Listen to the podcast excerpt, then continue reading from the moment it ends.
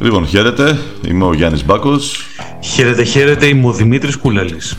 Εκείνος και εγώ, επεισόδιο νούμερο 11 ή νούμερο 10 μάλλον της δεύτερης χρονιάς. Δημήτρη μου, καλώς ήρθες. Καλώς σε βρήκα, Γιάννη. Τι έγινε, χαίρομαι, Πάντα χαίρομαι που συνομιλούμε τα πρωινά της Πέμπτης που συνήθως γράφουμε αυτό το podcast. Ναι, σου πω, θα το πάμε έτσι θεσμικά για να ξέρω να, να πάρω το ανάλογο ύφος. Ναι, να το πάρεις το Ωραία, ύφος να αυτό. κάτσε να με Καλά, ε, δεν έχεις κι άλλο ύφος. Εσύ είσαι ο Δημήτρης Ογκουλάλης. ο, ο, ο 60χρονο. Ε, ναι, εγώ, εγώ, εγώ, εγώ, από τα 18 μου ονειρεύομαι να γίνω μπάρμπας. Είναι ξεκάθαρο. Είναι γνωστό αυτό. Είναι γνωστό. Πιο boomer πεθαίνεις. Πώς περνάμε; Ε, σας ευχαριστώ καταρχάς πάρα πολύ για την τιμή και την πρόσκληση που μου κάνατε να ε, είμαι εδώ στο Νόστιμο Νίμαρ, στο επεισόδιο νούμερο 11 της δεύτερης σεζόν. Νούμερο 10, λάθος τα Νούμερο 10, αποφάσισε ρε φίλε, γιατί προηγουμένως είπες το... Νούμερο 11, συγγνώμη, νούμερο 10, δεν με παρακολουθείς. Ας, ας τα αφήσουμε λοιπόν, αυτό το Πάμε. θεσμικό δεν μας βγαίνει. Λοιπόν, yeah. καλώς σε βρήκα. Πώς έχετε; Ε, ε, καλώς έχουμε, μάλλον καλώς. Μάλλον καλώς, ωραία. καλά πάμε, αυτό βγαίνει προς τα έξω. Μπαλίτσα έχουμε. Την μπάλα στην κερκίδα έχουμε. Δεν ξέρω να το πιάσεις. Ναι, εντάξει. Ε, κακό. Τα παιδιά στην κερκίδα είναι η μόνη μας ελπίδα. Oh, ναι. ε, welcome Νίκος, to 80's. Νίκος Πορτοκάλογλου. Ναι. ναι, ναι, welcome to 80's κανονικότατα. Λοιπόν, και ακριβώς επειδή έχουμε μπαλίτσα, ε, το θέμα είναι να μάθουμε μπαλίτσα για το πώς ουσιαστικά παίζεται το παιχνίδι εκτός των ε, γραμμών ε, του, του γηπέδου. Και γι' αυτό αποφασίσαμε ε, να μιλήσουμε και εμείς για το Μουντιάλ του, του Κατάρ. Ε, ένα Μουντιάλ το οποίο νομίζω από την αρχή μέχρι το τέλος του ε, έχει πάρα πολλά σύννεφα από πάνω του. δεν αναφέρομαι μόνο στο γεγονός ότι πίσω από τα φανταχτερά γήπεδα από, τις, ε, από, τα, από τα γήπεδα με κλιματισμό και όλο αυτή την, την, παρουσία της αφρόκρεμας ε, του, του Κατάρ στις εξέδρες ε, δεν αναφέρομαι λοιπόν μόνο σε αυτό, αναφέρομαι και στο γεγονός ότι για άλλη μια φορά η ιδιωτική πρωτοβουλία στην Ελλάδα ε, έδειξε πόσο φερέγγια είναι. Ε, οφείλουμε να το επισημάνουμε, να το επισημάνουμε γι' αυτό υπό την έννοια ότι είχαμε ένα απτό δείγμα ε, του τρόπου λειτουργίας του ιδιωτικού κεφαλαίου στη χώρα. Αναφέρομαι φυσικά στην περίπτωση του Antenna Plus, ε, γιατί η FIFA εξ αρχής είχε ξεκαθαρίσει ότι ο Τζάμπας πέθανε. Ναι, η FIFA έχει μεγάλη ευθύνη σε αυτό. Έτσι. Ακριβώς, ο Τζάμπας πέθανε πλέον και το Μουντιάλ ε, δεν μπορεί να το βλέπει πλέμπα, πρέπει να πληρώνεις για να το βλέπεις. Όπως έγινε λοιπόν και στη δική μας την ε, περίπτωση, υπήρξε ε, η δημιουργία του συνδρομητικού καναλιού, όπου πλήρως νομίζω είναι εικοσάρικο κάπου εκεί, για να έχεις πρόσβαση σε κάποια παιχνίδια. Όχι, ούτε αυτό. Δεν είναι θέμα κόστους. Είναι θέμα νοοτροπίας. Ήταν 20 ευρώ ναι, για 6 ναι, ναι. μήνες. Δεν είναι, ναι, ναι, ναι. δεν είναι κάτι το τρομερό. Είναι ότι πρέπει να το πληρώσεις. Είναι ξεκάθαρο αυτό. Και μαντέψτε τι έγινε. Κατέρευσε. Κοίταξε τώρα. Οκ, οκέι, συμφωνώ σε αυτό. Απλά ένας από τους λόγους που κατέρρευσε αυτό είναι ότι επειδή οι μεγάλες πλατφόρμες δεν έδειξαν ενδιαφέρον, γιατί δεν θεωρώ ότι θα έχει, δεν θα είναι ιδιαίτερα κερδοφόρο Μουντιάλ. Δηλαδή ούτε η Nova ούτε η Cosmote έδειξαν ουσιαστικό ενδιαφέρον. Που είναι πλατφόρμες που μπορούν να υποστηρίξουν μια τέτοια να, κάλυψη. Δεν το να, συζητάμε να, καν. Σίγουρα μπορούν να, το, να την υποστηρίξουν. Ο Αντένα όμως ε, δυστυχώς θα το πάω και λίγο επί προσωπικού με, την, ε, με το κανάλι αυτό. Δεν μπορεί να μας δώσει μια μετάδοση ε, στα τσικλητήρια που να δουλεύει σωστά. Τα τσικλητήρια που μα, τα, μα τα τσικλητήρια κάνει ο, ο Αντένα. Μέχρι εκεί έχει φτάσει. Από τα τσικλητήρια από το Μουντιάλ ξέρεις έχει είναι αυτό που λέει να σε πάρω από το δημοτικό να σε πάω πανεπιστήμιο. Δεν γίνεται. Ναι, εντάξει, ναι. Ήταν... εγώ ε, αθλητικά θυμάμαι τον Αντένα μόνο στο Σούπερ Σάββατο με τον Μιχάλη Τσόχο, αν θυμάμαι καλά. Ρε Δημήτρη. Δεν θυμάμαι ε, κάτι άλλο. Ρε αγόρι μου, ακόμα δεν είχες πάει σχολείο. Δηλαδή. Πώς γίνεται, βάζεις, βάζεις στο YouTube είσαι, και βλέπει το Super είσαι, Σάββατο. Είσαι με, τα, είσαι με τα καλά σου. Super Σάββατο λοιπόν. περίμενα πώς και πώς στα χρόνια του εξυγχρονιστικού Πασόκου που εγώ πήγα δημοτικό. Το περίμενα πώς και πώς να έρθει το Super Σάββατο για να δω τα, γκολ της, ε, στο αγγλικό πρωτάθλημα. Λοιπόν, OK. Okay. Σε παρακαλώ πάρα πολύ.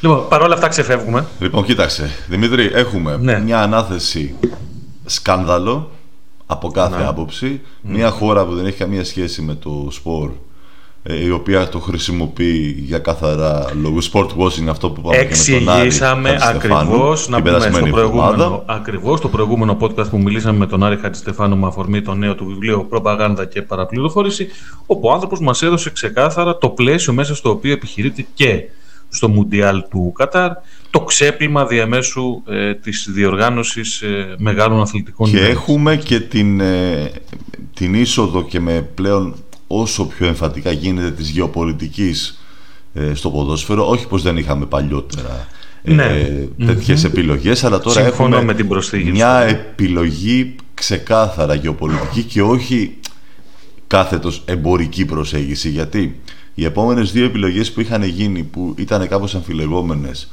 οι Ηνωμένες Πολιτείες το 1994, μια χώρα καθόλου με καμία σχέση με το ποδόσφαιρο τότε, σαν ε, παγκόσμια αποσπονδία, εγώ θα μπορούσα να δεχτώ. Πάμε να κάνουμε ένα Μουντιάλ στην Αμερική που είναι μια τεράστια αγορά, να κινητοποιήσουμε τον κόσμο, να του δείξουμε το προϊόν, να ανοίξουμε μια αγορά. Μπορώ να το δω εμπορικά και μπορώ να το αποδεχτώ. Το ίδιο πράγμα μπορώ να δεχτώ και το 2002 με την Κορέα και την ιαπωνια Δύο πολύ μεγάλες αγορές που όντως αυτό είχε αποτέλεσμα. Και οι Ηνωμένες Πολιτείες πλέον έχουν αναπτύξει αρκετά το ποδόσφαιρο και η Ιαπωνία και η Κορέα πλέον έχουν αναπτύξει αρκετά το ποδόσφαιρο. Ε, δεν μπορώ να φανταστώ ότι το Κατάρ σε κάποια χρόνια μετά από αυτή τη διοργάνωση θα, θα έχει μια, μια ομάδα, μια εθνική ομάδα ποδοσφαίρου με συνεπείς παρουσίες, με καλά αποτελέσματα, θα δώσει καλούς αθλητές στο άθλημα. Δεν υπάρχει περίπτωση. Δεν υπάρχει περίπτωση. Εντάξει, εγώ να σου πω την αλήθεια μου δεν θέλω να είμαι τόσο απολύτως γιατί κατά, την, ε, κατά τη γνώμη μου, κατά τη δική μου οπτική, σύμφωνα έτσι με όσα μέχρι τώρα έχω διαβάσει, δεν θεωρώ ότι το ζήτημα ε, είναι κατεξοχήν αυτό. Δηλαδή δεν θεωρώ ότι το πρόβλημά μας είναι πόσο ποδοσφαιρομάνα είναι, η- το, είναι το Κατάρ ή η Σαουδική Αραβία ενδεχομένως σε κάποια άλλη περίπτωση κτλ. κτλ. Το ζήτημα εδώ πέρα είναι ότι έχουμε, ε, αν θέλεις, βρισκόμαστε μπροστά στην επιτομή της ε, φασιστικής νοοτροπίας ε, που συνοδεύει την ε, νεοφιλελεύθερη ιδεολογία και την κυριαρχία της πλέον ε, σε πολύ μεγάλο βαθμό, τουλάχιστον στο δυτικό κόσμο. Γιατί το λέω αυτό; Το λέω αυτό υπό την έννοια ότι ε, γνωρίζαμε, γνώριζαν και αυτοί που κατέχουν θέση σε κλειδιά σε νευραλγικούς ε, τομείς ε, και μέσα στην FIFA τι ακριβώς ε, σημαίνει η ανάθεση της ε, διοργάνωσης ε, στο Κατάρ.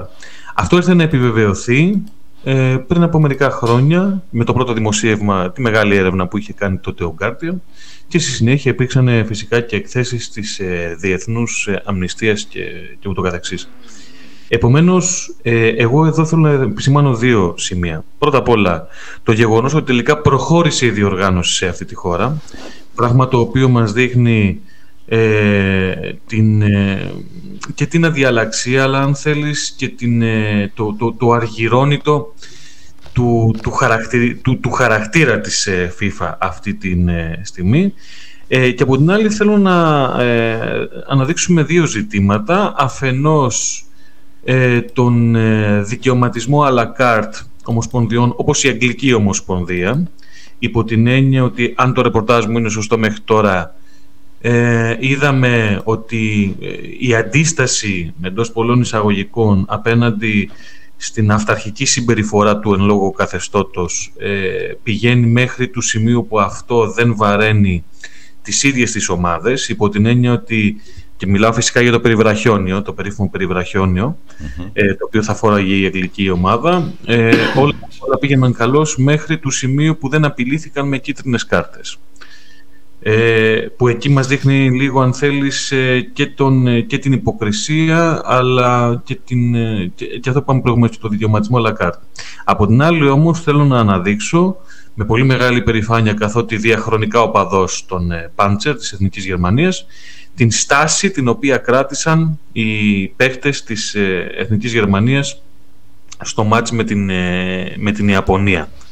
Ε, ήταν μια διαμαρτυρία η οποία φυσικά δεν λύνει το πρόβλημα, εντάξει, αλλά κατά την, ε, έτσι, έτσι όπως το βλέπω εγώ, ουσιαστικά έρχεται να κουμπώσει με το κλίμα ε, γύρω από το, το, το, κλίμα που υπάρχει γύρω από την συγκεκριμένη διοργάνωση. Και φυσικά είχαμε και, τις, ε, και την, ε, αν θέλεις, τη συμβολική κίνηση των ε, παικτών του Ιράν. Όλα αυτά μαζί σε ένα Μουντιάλ, και κλείνω εδώ για να μην μακρύγορα περαιτέρω, σε ένα Μουντιάλ το οποίο προσωπικά δεν έχει καμία έγκλη, καμία έτσι αν θέλεις, δεν συνοδεύεται από κανένας είδου ρομαντισμό, όπως τουλάχιστον εγώ είχα όλα τα προηγούμενα χρόνια στο μυαλό μου για τη συγκεκριμένη διοργάνωση. Λοιπόν, όλα αυτά τα συζητήσαμε με τον ε, Ζαφύρη, τον ε, γνωστό Πιζίτα, mm-hmm. ένα από τους τρεις συνειδητές του Χούμπα, Χούμπαζίν, του Χούμπα του περιοδικού των ε, οπαδών. Μια καταπληκτική προσπάθεια που κάνουν αυτά τα παιδιά για να δείχνουν την, τη, τη στενή σχέση της κοινωνίας με το ποδόσφαιρο. Ε, συζητήσαμε. Ε, πάμε να ακούσουμε τι είπαμε με τον ε, Ζαφύρη Δημήτρη και συνεχίζουμε μετά για το δικό μας καταλητικό σχόλιο. Αφού πρώτα βάλουμε ένα τραγούδι σε πρόλογο. Και αυτό σας Φύγαμε.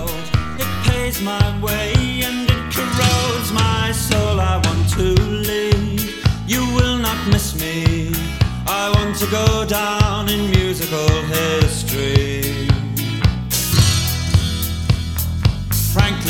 Mr. Shankly, I'm a sickening wreck. I've got the 21st century breathing down my neck. I must move fast. You understand me? I want to go down in celluloid history,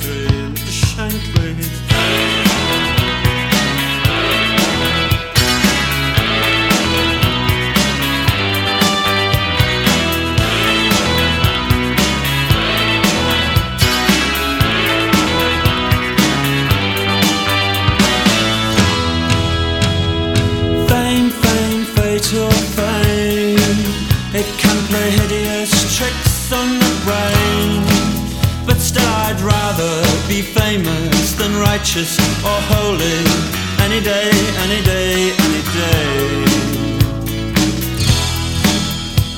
But sometimes I feel more fulfilled making Christmas cards with the mentally ill. I want to live and I want to love. I want to catch something that I might be ashamed of.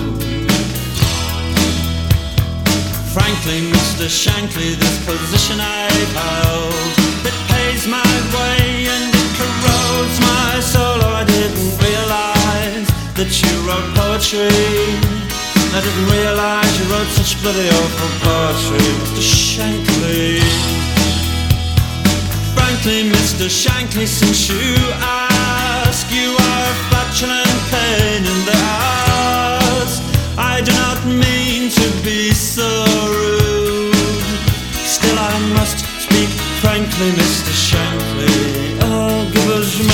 Λοιπόν, όπως είπαμε, έχουμε μαζί μας ε, σήμερα για κουβέντα τον ε, Πιζίτα, εκ των ε, συντακτών και έτσι ε, εκδοτών. Ζαφύρι, πώς ακριβώς το λέμε για το περιοδικό Χούμπα, ένας από τους εκδότες; Υπευθύνων έκδοσης. Καλά τον είπα Υπευθύνων έκδοσης. Μια χαρά το είπες.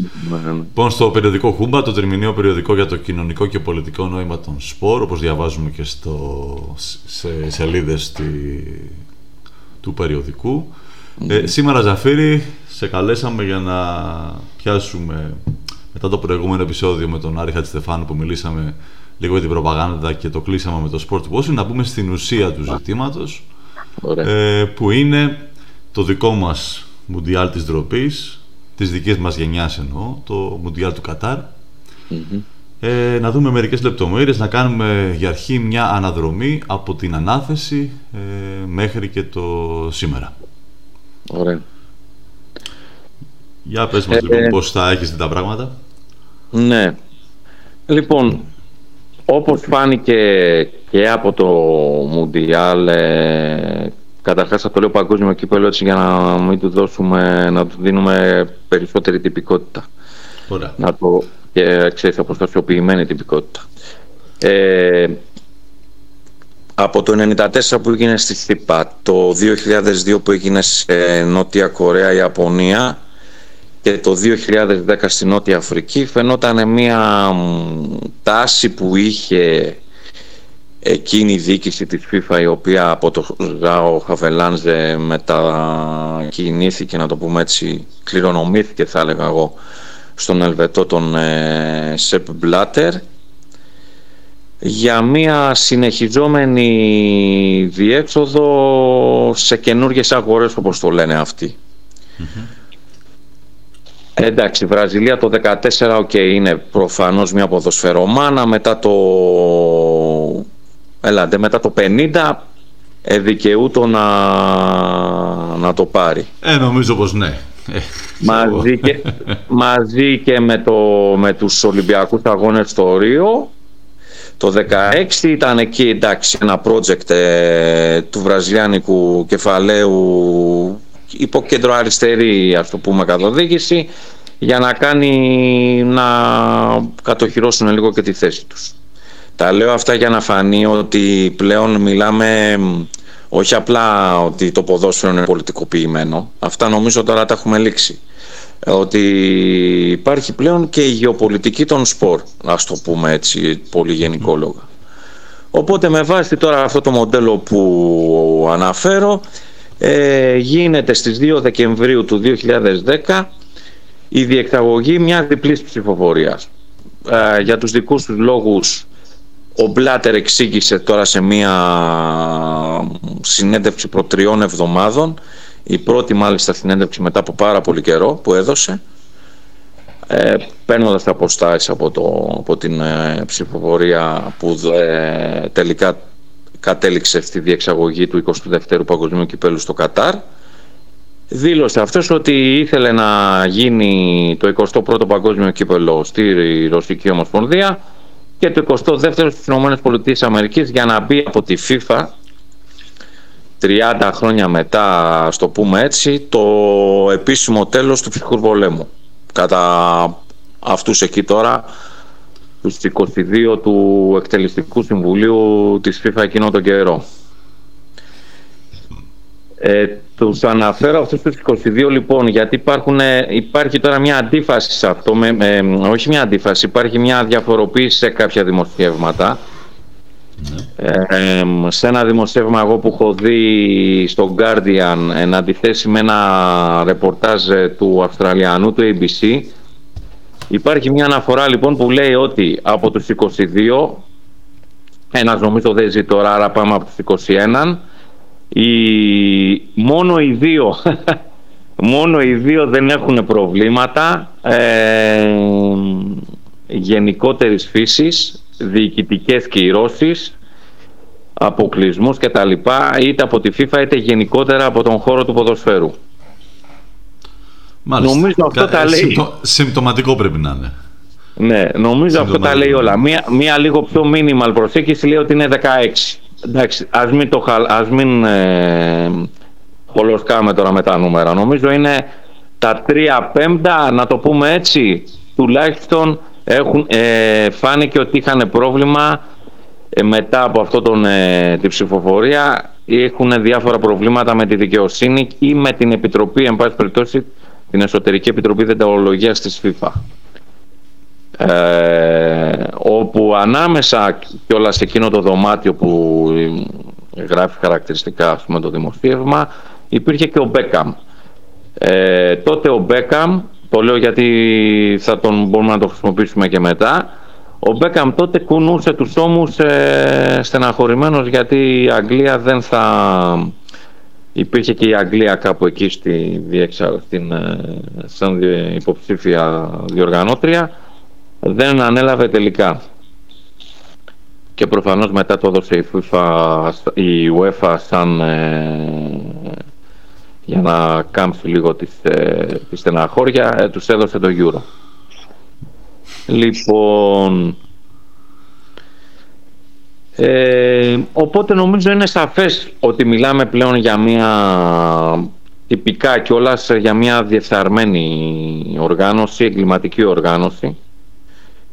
Και την ονομάζω κλιματική οργάνωση διότι την ονόμασε έτσι και το FBI τον Μάιο του 2015 διεξάγοντας μία μεγάλου τύπου όχι απλά έρευνα ε, αλλά και επέμβαση δεν ξέρω αν είναι σωστή η ορολογία στα γραφεία εκεί της FIFA. Εντάξει ε, συνέλαβε μεσαία στελέχη να το πούμε έτσι της FIFA αλλά νομίζω είναι εμφανές ένα πρόβλημα που υπάρχει τουλάχιστον αν όχι από το 10 διότι εντάξει υπήρχε απλά καπνός. Από το 15 υπάρχει και μια φωτιά μπορεί να μην είναι πολύ μεγάλη αυτή η φωτιά υπάρχουν όμως σοβαρές αιστείες, σοβαρές αιστείες μικρών φωτιών να το πούμε έτσι πολύ λογοτεχνικά στο, στο, στο ανώτατο διοικητικό όργανο έτσι όπως είναι αυτή τη στιγμή του ποδοσφαίρου που είναι η FIFA η οποία εκλέγεται από μία ομοσπονδία, μία ομοσπονδία είναι και μία ψήφος. Ναι, δηλαδή εδώ ουσιαστικά βλέπουμε ότι κάπου θα ήταν ωραίο να, να το ψάξουμε, να ψάξουμε να βρούμε πότε ξεκινάει αυτή η στροφή στις αναθέσεις ε, από τις πιο σύγχρονες ε, διοικήσεις γιατί παρατηρώντας τις τελευταίες χώρες που έχουν ε, διεξάγει το παγκόσμιο γήπεδο είναι αυτό που λες ότι ε, να σημαδέψουμε ας πούμε το τέλος του ψυχρού πολέμου, να βάλουμε μέσα νέες αγορές, να να. Δεν έχουμε, πέρα από την ανάθεση στη Γαλλία το 98 που μου έκανε πολύ ποδοσφαιρική, όπως και το... Και το 6. Και το 6, ναι. Γερμανία, ναι. Γερμανία.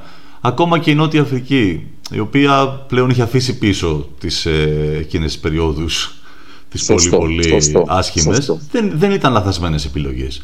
Ε, δεν μου φάνηκαν δηλαδή να είχαν κάποια πολιτική σκοπιμότητα από πίσω.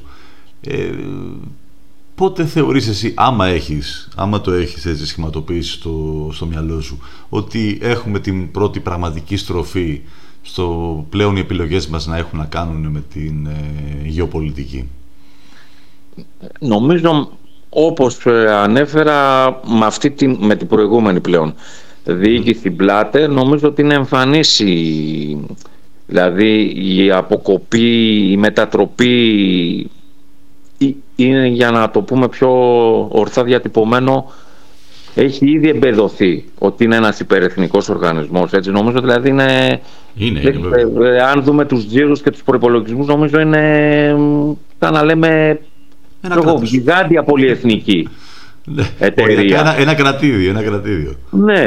Ε, οπότε νομίζω εκεί πάνω, δεν θυμάμαι το αν είχε εκλεγεί το 8, το 7, ο, το 9 ο Μπλάτερ. Ενδεχομένως τώρα χωρίς να κάνουμε και διαφήμιση, ας πούμε, στη γνωστή πλατφόρμα που κυκλοφόρησε τώρα προ 10 ημέρου, 12 ημέρου και μια σειρά ντοκιμαντέρ για τη FIFA, το οποίο δεν έχω καταφέρει να το δω. Ε, το έχει δει, πάντως ε, Ζαφέρη μου έχει πει... Έχει τρελαθεί. Ναι, ναι, και έχει φρίξει κιόλας. Ακριβώς. ναι. Τώρα πάμε σε ένα παράπλευρο θέμα το οποίο θα το θέξουμε μετά τελικά ε, πώς την πληροφόρηση λάβαμε όχι μόνο εδώ στην Ελλάδα, φαντάζομαι και παγκοσμίως. Ε, οπότε αυτή η γεωπολιτική στροφή αρχίζει και φαίνεται με την διοίκηση Μπλάτερ και νομίζω ότι είναι εμφανέστατες σε δύο αυτές οι επιλογές το 18 με τον Πούτιν ας πούμε το, τον οποίο εντάξει επειδή μας κουνάνε τώρα και τα δάχτυλα γενικά σε όσους ας πούμε έχουμε πάρει απόσταση και όχι μόνο απόσταση έχουμε μια ρηξιακή σχέση να το πω έτσι ας πούμε δημοσίως ε, με τη διεξαγωγή στο Κατάρ ε, κουνιέται και το δάχτυλο τι λέγατε για τη Ρωσία. Ενδεχομένως να μην ήταν να μην ήταν ανάλογη η άρνησή μας, η ρήξη μας, η έστω διαδικτυακού τύπου αντιδράσεις μας εναντίον ε, της διεξαγωγής και του, ε, του παγκοσμίου κυπέλου, ενδεχομένως λόγω του εξωπροπαϊσμού. Με έναν ευρωκεντρικό, να το πω έτσι, τρόπο σκέψης, ότι ήταν μια εξεπροπαϊσμένη ας πούμε ανάθεση. Οπότε το, το ξεπεράσαμε λίγο εύκολα. Ε, νομίζω υπήρξε και μία ε, ένα μαλάκωμα ακόμα και των ε, anti-LGBTQ plus ε, νόμων που είχαν τότε. Και φτάσαμε στο 2022 που γίνεται στο Κατάρ. Και πραγματικά τότε ίσως να μην ήμασταν έτοιμοι. Εντάξει εγώ τώρα προσπαθώ να θυμηθώ την αντίδρασή μου. Πραγματικά είχα εκπλαγεί. Καταρχάς νομίζω η πρωτόλια αντίδραση ήταν πιο κατάρ ρε παιδιά ποδοσφαιρικά μιλώντας. Έτσι. Μα και αυτό θα σου έλεγα και εγώ, γιατί και εγώ η πρώτη μου αντίδραση δεν πήγε σε κανένα σημείο στο, σε θέματα κοινωνικού. Ναι, ναι, ναι. Δηλαδή, δηλαδή, πιο κατά. Τι σχέση έχει το Κατάρ με το ποδόσφαιρο; Μα έτσι ακριβώς σκεφτόμασταν.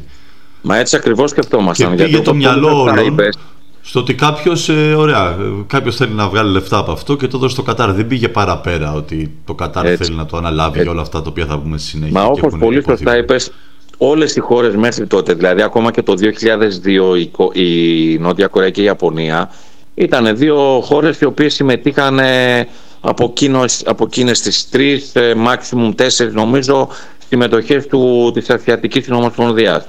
Και επίσης ε, αυτό Είχαν μια ποδοσφαιρική χρειά. Και Ήτανε... απέδωσε κιόλας. Απέδωσε. Είδαμε ποδοσφαιριστές καλύτερους σε αυτές τις χώρες. Είδαμε να αναπτύσσεται το, το ποδόσφαιρο σε αυτές τις χώρες. Οπότε Όπως μπορεί να πεις ότι. Το... και εξ αποτελέσματος, ναι, ήταν μια καλή επιλογή. Τώρα, όπως δεν μπορώ να πιστέψω εγώ το ότι το Κατάρ θα δώσει κάτι στο παγκόσμιο ποδόσφαιρο, αθλητές, ομάδες ή οτιδήποτε. Όπως το λες, είναι διότι αν πάρει κάποιος, ας πούμε, από το 2010, πες που παίρνει την, την ε, ανάθεση μέχρι και το 2022 πες ότι να πάρουμε ας πούμε το Champions League της Ασιατικής της Ομοσπονδίας. Να πάρουμε και το δεύτερο κύπελο, το AFC Cup με την αντιστοιχεία της UEFA, UEFA Cup. Ναι. Δεν, θα βρούμε καμά, δεν θα βρούμε καμία καταριάνη ομάδα. Δηλαδή μιλάμε τώρα για μια ε, ανάθεση η οποία εντάξει ε, αποδεικνύεται και με το νούμερο που ακούσαμε τα 220 δις δηλαδή μιλάμε τώρα για ένα ε, δηλαδή ρε, δεν το χωράει ο νους τώρα. Τι ποσό είναι αυτό, τι νούμερο είναι αυτό; 220 δις με το επόμενο σε δαπάνη να είναι το ποσό των 14 δις στη Βραζιλία. Δηλαδή ε, 15-16 φορές πάνω. Άγιας, 16 Άγιας. φορές πάνω, δηλαδή τι λέμε τώρα; Και για, αυτόν τον προπολογισμό, και για αυτόν τον προπολογισμό στη, Βραζιλία, στη Βραζιλία που και για αυτό μας κουνάνε το δάχτυλο είχε συγκροτηθεί ένα κίνημα ένα χρόνο πριν, από, με αφορμή τη διεξαγωγή πάντα αυτού του πειραματικού που διεξάγεται το κύπελο συνομοσπονδιών, με τις 8 mm ομάδες που είναι εκεί από τις 8 ε, ζώνες ας πούμε πόσες είναι, 6 πλάς 2 ας πούμε, είχε αναπτυχθεί ένα κίνημα το οποίο προφανώς ας πούμε ιτήθηκε από έναν αυταργισμό κτλ. Ε, και υπήρχαν μειοψηφικά ρεύματα τα οποία συνεχίζανε και καλούσανε σε ένα μποϊκοτάρισμα κυρίως εστιάζοντας στη FIFA. Τα λέω αυτά έτσι κάπως σαν φίνες για να καταλάβουμε λίγο ότι ενδεχομένως ε, και η ενασχόλησή μας και η πληροφόρησή μας και αν θες ας πούμε και μία εμπέδωση και ένα καταστάλαγμα τρόπου σκέψης μπορεί να μην ήταν όριμο μπορεί να μην έχει οριμάσει. Νομίζω πλέον έχει οριμάσει. Είναι τόσο εξόφθαλμο αυτό το έγκλημα που έχει συμβεί ε, αυτά τα χρόνια, πες ας πούμε από το 2015 και μετά, που αρχίσαμε να πονηρευόμαστε εκεί με τη FIFA, τι γίνεται, γιατί τους κυνηγάει το FBI, γιατί ανοίγουν φάκελοι και σε διάφορες άλλες χώρες μεγαλομεσαίων στελεχών ανοίγαν εσωτερικοί φάκελοι. Νομίζω και στην Ελβετία ανοίχτη, η δικαιοσύνη άνοιξε φάκελο.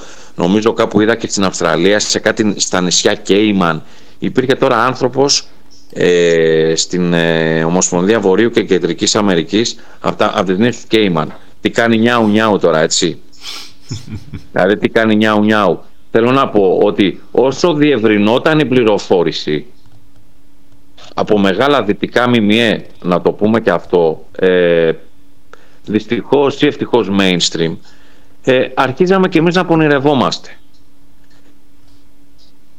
Το θέμα είναι τώρα βέβαια εάν ανατρέξουμε στα 7 αυτά χρόνια στην εγχώρια ειδησιογραφία και ακόμα περισσότερο αθλητικογραφία πόσα θέματα θα βρούμε. Ενδεχομένως εκείνη την εποχή βέβαια υπήρχε να πούμε εδώ πέρα το Κοριόπολης και, τα, και το σκάνδαλο με τα στημένα εκείνη την εποχή. το οποίο θα μπορούσε να πει κάποιος ότι υπάρχει και μια διασύνδεση με μια ευρύτερη διαφθορά της FIFA και όχι μόνο. Αλλά θέλω να πω ότι είμαστε μια χώρα που κοιτάει μόνο το, το καθρέφτη της. Ε, και αν θες, εγώ ξεκάθαρα και εμείς ε, σαν ε, άνθρωποι που εκδίδουμε το περιοδικό επίκειται τώρα αυτές τις μέρες μάλιστα και το 45ο τεύχος ας πούμε, το οποίο θα έχει μεγάλη θεματολογία γύρω από το μουντιαλ ή το 22ο παγκόσμιο κύπελο ε, δεν πονηρευτήκαμε. Εγώ θεωρώ ότι είναι και μια μορφή σίτα αυτό το πράγμα. Ε, ότι πιαστήκαμε απροετοίμαστοι, ότι, ότι, το, ότι ενδεχομένως να το βλέπαμε πολύ μακριά μας. Αλλά νομίζω ότι μέχρι εδώ, πώς να το πω, ως εδώ και μη παρέκει. Δηλαδή, εμείς αυτό νιώθουμε. Ε, με, σε σχέση με τη FIFA και με τη διοργανώτρια αρχή έτσι, του Παγκοσμίου Κυπέλου η οποία είναι προκλητική έτσι, δηλαδή τώρα άκουγα λίγο και την ε, ε, εκπομπή που κάνατε έτσι, την καταληκτική κουβέντα που κάνατε στο νόστιμο νήμα της Τρίτης. Εντάξει τώρα είναι πρόκληση να λες ότι είναι τρία καθορισμένα εργατικά ατυχήματα ε, στην κατασκευή των σταδίων. Είναι πρόκληση είναι πρόκληση και είναι πρόκληση και το να αποδέχεστε τις ανακοινώσεις του Κατάρ το οποίο λέει ότι άλλο θάνατοι, δεν είναι εργατικά ατυχήματα αυτά που μας λέτε, είναι άνθρωποι που έχασαν τη ζωή τους από καρδιά, από ανακοπές, από εγκεφαλικά ή οτιδήποτε άλλο, όταν αυτοί οι άνθρωποι αναγκαζόντουσαν να δουλεύουν 12 ώρο 30 μέρες στην, ε, το μήνα, το μήνα ε, στους 40, 45, 50 βαθμούς με επίπεδα ε, υγρασίας που φτάνουν ακόμα και το 90% επειδή έχω βρεθεί στο ντουμπαι που έχω εκεί ανθρώπους που ζουν, οικογένεια εννοώ, έχω πάει δύο φορές πριν χρόνια ε, δεν μπορούμε να αντιληφθούμε εμείς εδώ τι σημαίνει αυτός ο συνδυασμός ε, καιρικών φαινομένων 42-43 με 90% υγρασία. Αυτό δεν μπορούμε να το διανοηθούμε. Δεν υπάρχει οξυγόνο. Ναι, ναι, ναι, δεν θα και αυτοί οι, άνθρωποι, αυτοί οι άνθρωποι δουλεύουν έξω. Ναι, ναι. Είμαι σίγουρος, χωρίς καμία προφύλαξη και χωρίς μέτρα, ούτε καν ασφαλείας, ούτε, ούτε για τον καιρό βέβαια. Ε, και μετά πεθαίνουν σπίτι από διαλυμένους οργανισμούς ή από χιλιάδες, ε, ναι, όπως ναι, χιλιάδες ναι, άνθρωποι είναι σπίτια τους τώρα με φαρμακευτικές αγωγές. Σε άθλιες συνθήκες διαβίωσης. Εγώ έτυχε να δω ένα 25 λεπτό ήταν ένα, μια μίξη δύο τηλεντοκιμαντέρ ε, έτσι από αποκαλυπτικό ιδεοσιογραφικό project. Καλή ώρα θα έλεγα. Ε, ε, σοκαρίστηκα Γιάννη, δηλαδή μιλάμε τώρα 15 νοματέοι μέσα. Να πούμε για τον Guardian που κάνει τρομερή δουλειά σε αυτό. Ο Guardian τουαλέτες τώρα που, δεν, ναι. τουαλέτες ναι. που δεν μπορείς να διανοηθείς. Δηλαδή όσοι πήγαμε ελληνικό στρατό και μπορεί να διηγούμασταν ε, περιστατικά ας πούμε συχαμάρας, ζητώ συγγνώμη τώρα και από το ακροατήριο, δεν ναι, μπορείς ναι. να διανοηθείς. Ναι. Δηλαδή τώρα μιλάμε εγώ σοκαρίστηκα Γιάννη. Σοκαρίστηκα.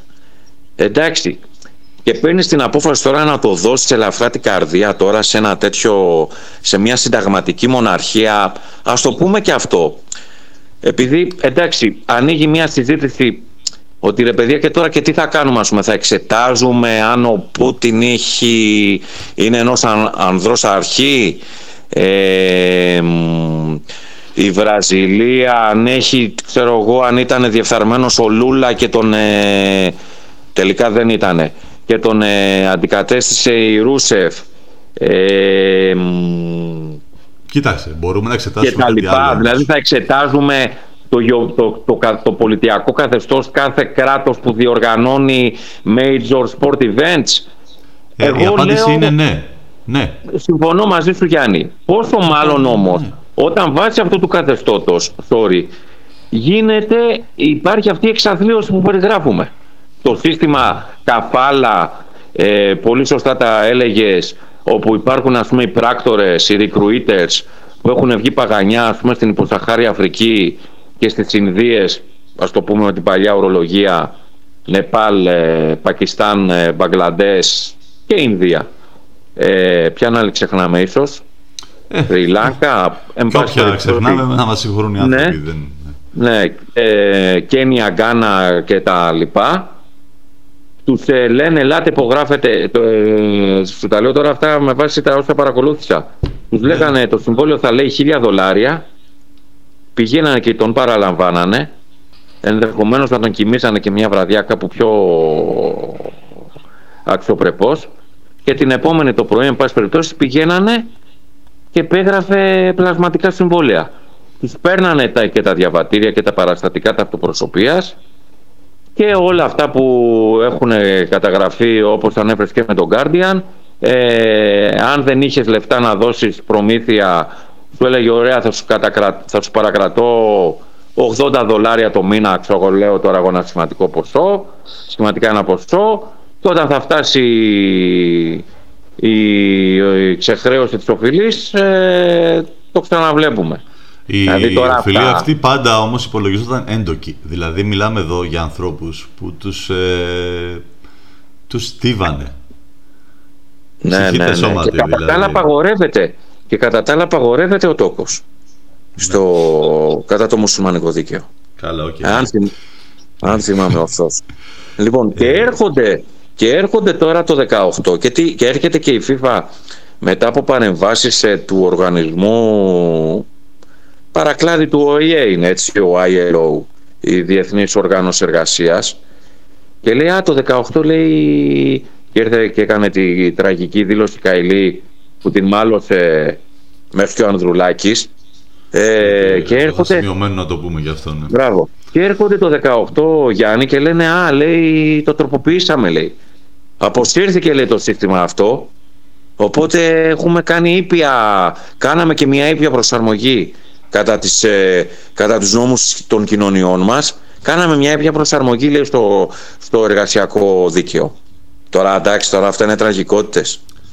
Ξέρεις κάτι, Ζαφίρη, σε αυτό που λες. Ε, ένας, ένας πολύ χρήσιμος ρόλος της ε, Παγκόσμιας Ομοσπονδίας Ποδοσφαίρου του πιο λαοφιλούς αθλήματος, του πιο άμεσου ε, αθλήματος ε, στον πλανήτη, γιατί πραγματικά είναι το σπόρο που αγαπάνε οι περισσότεροι άνθρωποι και το καταλαβαίνουν και το παίζουν όλοι πιο εύκολα. Δηλαδή, είναι, έτσι έχει κερδίσει και τον κόσμο, έτσι. Λοιπόν, θα μπορούσε μια τέτοια ομοσπονδία ε, να βάλει τόσο σκληρούς όρους σε τέτοια καθεστώτα που να βοηθήσει σε, σε πραγματικά σε συντέλεση πραγματικής κοινωνικής πρόοδου. Δηλαδή θα έπρεπε να ζητά. Πώς λέγανε σε εμάς στα μνημόνια, ωραία, για να πάρετε δάνεια πρέπει να κάνετε αυτές τις μεταρρυθμίσεις κλπ. Να απαιτήσεις από τέτοια κράτη ότι άμα θες να διοργανώνεις κάποιες. Ε, ε, κάποια τέτοια events που θα πρέπει να διέπονται από ε, αρχές ε, πολύ πολύ σημαντικές για τον σύγχρονο κόσμο για την, ε, για την Δυτική Ευρώπη που είναι προηγμένη τέλος πάντων όπως λέμε. Τέλος, άλλη κουβέντα αυτή. Θα πρέπει να βελτιώσεις ναι, για τον παγκόσμιο βορρά θα πρέπει αυτά τα 1, 2, 3, 4, 5 πράγματα πρέπει, πρέπει να βελτιωθούν. Πρέπει οι άνθρωποι να εργάζονται με όρους δυτικής, ε, δυτικών κοινωνιών. Θα πρέπει να αμείβονται έτσι, θα πρέπει οι συνθήκες να είναι έτσι. Άμα θέλετε να το κάνετε θα γίνει έτσι, άμα δεν θέλετε δεν πειράζει, θα πάμε κάπου αλλού. Αλλά αυτό είναι πολύ ουτοπικό. Πολύ ουτοπικό. Πολύ Συμφωνώ. Και θέλω να πάμε την κουβέντα σε κάτι άλλο παράλληλο που μας ενδιαφέρει πάρα πολύ εμάς. Να πάμε, ναι. Επειδή έχουμε βάλει το κομμάτι το γεωπολιτικό μέσα, έχουμε βάλει το κομμάτι το πώς γίνεται να δίνουμε διοργανώσεις σε απολυταρχικά καθεστώντα και μοναρχίες κλπ. Ε, έχουμε μπροστά μας ε, αυτή την φήμη μέχρι στιγμής, έτσι πιο πολύ ρεπορτάζ ιδιοσιογραφικό είναι, της, ε, κοινής, της αίτησης για κοινή συνδιοργάνωση ε, του Μουντιάλ από την Ελλάδα σε συνεργασία με την ε, χώρα των Σαούδ, της οικογένειας, Σαουδική Αραβία. Ένα Έτσι, απίστευτα απολυταρχικό καθεστώς και σε, μια, και σε μια ημιδημοκρατία όπως είναι η Αίγυπτος. Δηλαδή ουσιαστικά τι θέλουμε εμείς να κάνουμε, έχουμε την Τουρκία με τη Λιβύη από την άλλη, θέλουμε να συσφίξουμε κι άλλους σχέση μας με την Αίγυπτο να βάλουμε και την Αραβία μέσα στο κόλπο που και αυτή θέλει να ξεπλύνει αυτά που έχει πάνω της με τον Κασόγγι που θα, την, θα το κουβαλάει αυτό πάρα πολύ. Όλη η Δύση το ξέρει αυτό. Ε, και τι πάμε εμείς τώρα να κάνουμε εδώ; Τι πάμε να κάνουμε ακριβώς; Κοίτα, το έχεις θέσει πολύ ορθά και νομίζω ότι επειδή εντάξει συζητιέται και σαν έναν τρόπο ότι εντάξει παιδιά τι να κάνουμε δεν ε, καταφέραμε να αντιδράσουμε ε, σαν, ποδο, σαν κοινότητα ποδοσφαιρόφιλων και έρχεται το 2030 κτλ. Παρότι θα το πούμε μετά, εγώ λέω ότι είναι σημαντικό να λέμε ακόμα, ακόμα και μετά τη λήξη του 22ου Παγκοσμίου Κυπέλου με ορίζοντα αυτό που λες, το 2030. Γιατί μετά πάλι θα πούνε «Α, δεν είπατε ούτε το 22, ε, δεν είπατε το ένα, δεν είπατε το άλλο, δεν θα πούμε ούτε και για το 30». Δεν θα πούμε ούτε για το 30 ότι θα, θα μας χρησιμοποιήσει έτσι καλά.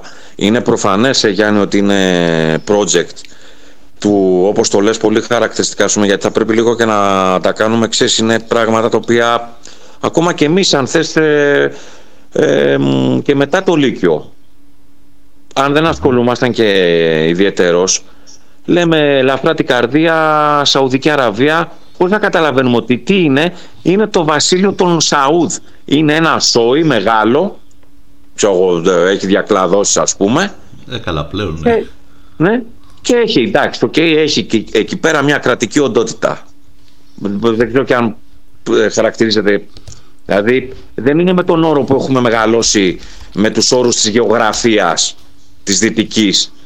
Δεν ξέρω αν, χαρακτηρίζεται αυτό το πράγμα state. Θα πάμε τώρα σε μια άλλη κουβέντα failed state κτλ. OK, okay, ας μην το... Ένα, είναι ένα βασίλειο. Ένα βασίλειο ναι, είναι. ένα βασίλειο, ακριβώς. Πολύ σωστά το λες και για την Αίγυπτο. Είναι προφανές ότι οι Άραβες σκέφτονται ότι δεν γίνεται 8 χρόνια μετά να διεκδικήσει μια γειτονική χώρα θα πούμε και λίγο, θα, πούμε, θα πω και την επόμενη, στην επόμενη φάση και λίγα πράγματα λίγο για τη γειτονία τους. Ε, γιατί ενδεχομένως να ξεπερνάει, αρχίζω και σκέφτομαι ότι αρχίζει και ξεπερνάει λίγο το sport washing. Θέλω να πω ότι για το 2030 να μην ε, ξεχάσουμε την εξής παράμετρο. Γιατί και εμείς ε, τώρα προσφάτως το, το είδαμε κάπου γραμμένο και το σκεφτήκαμε. Δηλαδή και εγώ προσωπικά τώρα προχθές το βρήκα από μια Ιταλική πηγή ότι μεταξύ 17 και 21 εντάξει αυτό είναι ψιλογνωστό κάπως υπήρχε ένας αποκλεισμός δεν θα έλεγα μόνο διοικητικού ή οικονομικού χαρακτήρα ενδεχομένως αυτό να είναι και, το, και ο αρχικός ορισμός ή ορισμός πιο ορθά της λέξης μποϊκοτάζ αλλά ε, και με μια στρατιωτικού τύπου επικίνδυνη κλιμάκωση ε, στη, στο Κατάρ από Αίγυπτο και Σαουδική Αραβία ξανά μπροστά μας αυτές οι δύο χώρες Μπαχρέν και Ενωμένα Αραβικά Εμμυράτα.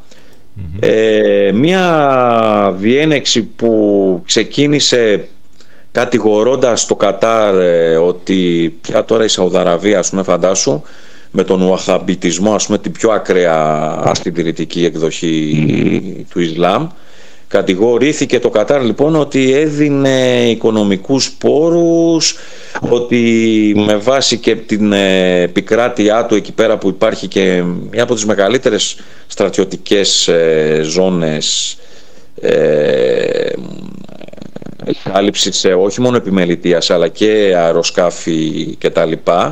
Ότι έδινε λοιπόν πόρους ας πούμε στον ISIS ή τέλος πάντων σε πλευρές γύρω από τον ISIS και αυτή η διένεξη ούτε καν ε, ήταν αφορμή για να ιδρώσει το αυτή των ε, αρμοδίων της FIFA και επιλύθηκε με παρέμβαση State Department. Αυτά τώρα τα λέω ας πούμε για να έχουμε εικόνα του τι σημαίνει κοινή συνυποψηφιότητα και γεωπολιτική ε, μπλοκή για το 2030. Ναι. Ήταν από 5 Ιουνίου 17 μέχρι 5 Ιανουαρίου 21 όπου έχεις δίκιο υπήρχε μια, μια, ουσιαστικά μια διπλωματική κρίση στην περιοχή από τη μία ήταν η Σαουδική Αραβία με τα Ηνωμένα Αραβικά Εμμυράτα και μερικές χώρες ακόμα όπως η Αίγυπτος, Μαυριτανία, Μπαχρέιν και μικρότερα κράτη και από την άλλη ήταν το Κατάρ που είχε τη στήριξη της Τουρκίας και του Ιράν. Δηλαδή μιλάμε για πολύ, από μόνο το αυτό καταλαβαίνεις ότι έχει πολύ μεγάλη ένταση. Ακριβώς, ακριβώς. Αυτά, Η, FIFA δεν, ναι. δεν ενώ θα μπορούσε, ενώ θα μπορούσε να το χαρακτηρίσει επικίνδυνο status quo της περιοχής και να πει όπα τι έγινε πως πήγε τώρα ο Ινφαντίνο πριν 10 μέρες στη G20 και είχε το θράσος και οκ συμφωνούμε στο διά ταύτα και όχι μόνο για ένα μήνα. Ε, εκεχηρία μεταξύ Ρωσικής Ομοσπονδίας και Ουκρανίας. Κάτι ανάλογο δεν ζητήθηκε. Αυτό δείχνει ότι το Κατάρ μετά από την προσπάθεια εξωραϊσμού του και βελτίωσης της εικόνας του και ενδεχομένως και μετατροπή σε, σε γεωγραφικό προορισμό 48 ώρων ε, ή εν πάση περιπτώσει long weekend ε, έχει αναπτύξει έτσι και μια soft power όπως την ε, λένε έτσι κάποιοι πιο ακαδημαϊκοί γεωπολιτικοί κύκλοι ότι είμαστε εδώ, δεν, ε, δεν μασάμε και το πάμε μέχρι τέλους. Και χρησιμοποιούμε προφανώς και τη διεξαγωγή αθλητικών γεγονότων με αποκορύφωμα ας πούμε το παγκόσμιο κύπελο. Επιστρέφω λοιπόν στους Σαουδαραβές και σου λέει 8 χρόνια μετά δεν μπορούμε να ζητήσουμε μόνοι μας μία διοργάνωση. Ας το επεκτείνουμε. Ας πάμε παραδίπλα στην ε, Αφρικανική Ήπειρο η οποία μετά το 2010 δεν έχει κάνει κάτι. Ε, το Μαρόκο τρώει τα μούτρα του. Το Μαρόκο τρώει τα μούτρα του. Νομίζω το Μαρόκο ήταν, ε, ε, ήταν και αυτό αντίπαλο του, του Κατάρ το 2022 όπως και τώρα Ηνωμένες Πολιτείες, Καναδά, Μεξικό. Το Μαρόκο λοιπόν τρώει τα μούτρα του, άστο, το αφήνουμε. Πάμε Αίγυπτο. Ποιοι πάνε να κάνουν συμφωνία, έχουν σύσφυξη σχέσεων με τη ΣΑΟΣ, η Ελλάδα. Πού ανήκει η Ελλάδα, ανήκει στην Ευρωπαϊκή Συνομοσπονδία, την UEFA. Άρα λοιπόν θα πλασάρουμε ένα project συμμαχίας τριών διαφορετικών ομοσπονδιών, Ευρωπαϊκή, την ΚΑΦ, CAF της Αφρικής, την AFC της Ασίας και UEFA και θα προτάξουμε ότι να εδώ οι χώρες που τα βρίσκουν και κοινό στόχος και η ανάπτυξη της περιοχής κτλ. Νομίζω το βλέπω ήδη το, το έργο.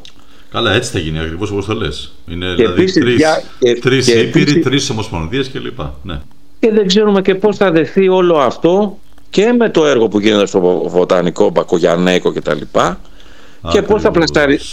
και πώς θα πλασαριστεί και στη Θεσσαλονίκη με ανακαινήσεις, τροποποιήσεις, ε, φαντάζομαι θα χρησιμοποιηθούν και τα γήπεδα τα οποία είναι ανενεργά αυτό που, αυτό που υπάρχει στη διεθνή βιβλιογραφία και ήταν ξέρεις μια ήταν το επίπεδο ας πούμε των αρνήσεων και των αντιστάσεων μέχρι το 2010 ήταν για τα, για τα white elephants όπως τα λέγανε. Τα γήπεδα δηλαδή που από μακριά ξέρω εγώ φαίνονται σαν λευκοί ελέφαντες που είναι αχρησιμοποιητά τώρα στην Νότια Αφρική.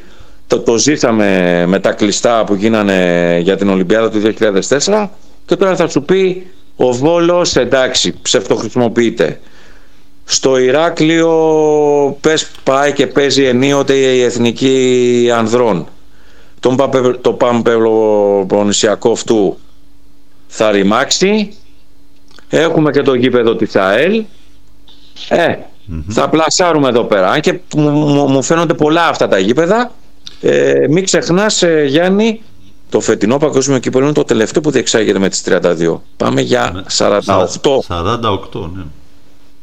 Οπότε βλέπεις ότι η FIFA αρχίζει και πλασάρει τις τριπλές ε, δηλαδή πλέον πάει και σου λέει είστε δύο χώρες γίνεται, γίνεται και τρεις δεν έχουμε πρόβλημα εμείς.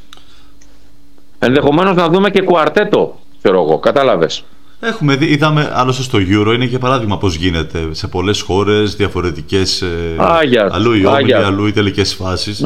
Αυτό δεν είναι κακό, λοιπόν... δεν, δεν, είναι, δεν είναι καθόλου κακό αυτό. Σαν, σαν ιδέα τέλος πάντων, να το πάρουμε δύο-τρεις χώρες. Okay, ναι, ναι, ναι, αλλά... όχι, όχι. Κοίτα, δεν είναι κακό, πατώντας βέβαια στο ότι στην, ε, σε μια ενδεχομένως ε, αντίρρηση η οποία λέει ότι Εντάξει, μετά τις 32 θα πάμε συν 16-48 και μετά θα πάμε και συν 16-64. Όχι, όχι, δηλαδή, όχι, όχι. Σε καμία περίπτωση. Κατάλαβες. Δηλαδή θέλω να πω μέχρι πού θα φτάσει αυτό, αυτή η ιστορία. Αν θες και με ποδοσφαιρικούς όρους, ρε, εσύ. Και με ποδοσφαιρικούς όρους, γιατί ξέρεις, κάποια στιγμή... Το ξεχνάμε γι' αυτό. το ξεχνάμε. Το ξεχνάμε και αυτό. Ότι, ρε παιδιά, ξέρω εγώ και για ποιο ποδε... με τι ποδοσφαιρικούς όρους θα αρχίσουμε να μιλάμε. Δηλαδή, πού θα πάει αυτή η ιστορία; Πού θα πάει αυτή η ιστορία; Το μόνο, το ανοίγουν πολλές, ανοίγουν πολλές πλευρές. Ποδοσφαιρικά το μόνο πράγμα το οποίο μπορούσε να σταθεί παλιότερα και το είδαμε να συμβαίνει στο Euro είναι ότι λόγω της ε, διάσπασης Σοβιετικής Ένωσης, Ιουγκοσλαβιών, των υπόλοιπων χωρών βρέθηκαν περισσότερα κράτη τα οποία συμμετέχουν στην UEFA οπότε δεν μπορούμε πια να είμαστε 8 και 12 στο γύρο, θα είμαστε 16, θα είμαστε 24. Αυτό μπορεί να το ακούσει κάποιος. Αλλά το άλλο, από 32 δεν μπορούμε να πάμε 48 ε, και, η Ελλάδα, και η Ελλάδα πώς μπορεί να συνεισφέρει με γήπεδα σε μια τέτοια διοργάνωση, τι θα τα κάνει μετά τα γήπεδα; Που πρέπει να είναι τεράστια. Δεν μπορεί να κάνεις γήπεδο σαν το Καραϊσκάκι των 30.000 θέσεων ή σαν την ε, Αγία Σοφιά των 36-37. Αυτές οι διοργανώσεις απαιτούν πολύ μεγάλα γήπεδα. Τι θα τα κάνουμε εμείς αυτά; να κάνουμε γήπεδα των 60.000 θέσεων; Μόνο το ΆΚΑ θα μπορεί να ακολουθήσει σε αυτό και είπε προποθέσει αυτό που διαβάζουμε για τη χωρητικότητα του βοτανικού που θα είναι 45, 46, 47 Ακριβώς. Λοιπόν, δεν, ξέρω ε, δεν ξέρω τι έχουν στο μυαλό τους Γιάννη. Πάντως θα πρέπει ε, να είμαστε σε μια ετοιμότητα θα γενικώς. πρέπει να είμαστε. Εμένα, εμένα δεν μου αρέσει καθόλου η συνεργασία με αυτά τα κράτη. Πέρα από όλα αυτά τα οποία συζητάμε. Συμφωνώ. Ε, και κρατάω και την ε, δήλωση του στρατηγού Φλόρου που είχε πει ότι μοιραζόμαστε τις ίδιες αξίες με τη Σαουδική Αραβία, κάτι ντροπιαστικό να του λέει κάποιος ε, πολίτης αυτής της είναι η αυτής της υποτίμησης των γυναικών. Δεν μπορώ να σε. Υπάρχει ένα, ένα πράγμα, πες μου. Πες μου ένα.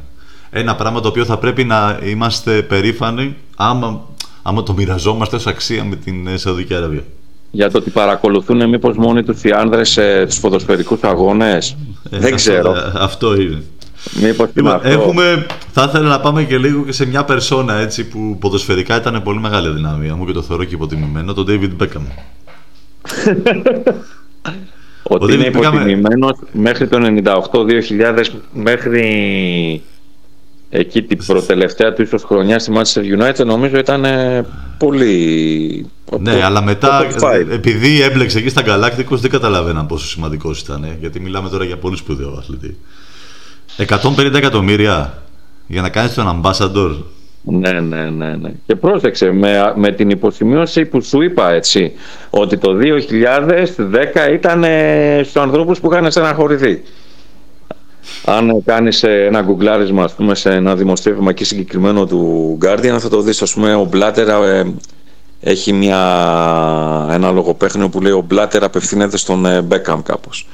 150 ε, λοιπόν εκατομμύρια πήρε ο Μπέκαμ για να πει ότι είναι θετικό, δεν ξέρω αν το δες αυτό το βιντεάκι, ότι είναι ναι, πολύ ναι. όμορφο ένα 48 ώρο. Πρόσεξε. Έχει, έχουν ορίσει δηλαδή ότι η αντοχή μας εκεί είναι ενός 48 ώρου. Δεν, λογικά δεν μπορούμε να αντέξουμε παραπάνω. Ξέρεις τι γίνεται, παρακολούθησα κι εγώ ότι όλη η προώθηση είναι της λογικής έλα κάτσε εδώ 48 ώρες για να συνεχίσει μετά το ταξίδι σου στο βασικό σου προορισμό.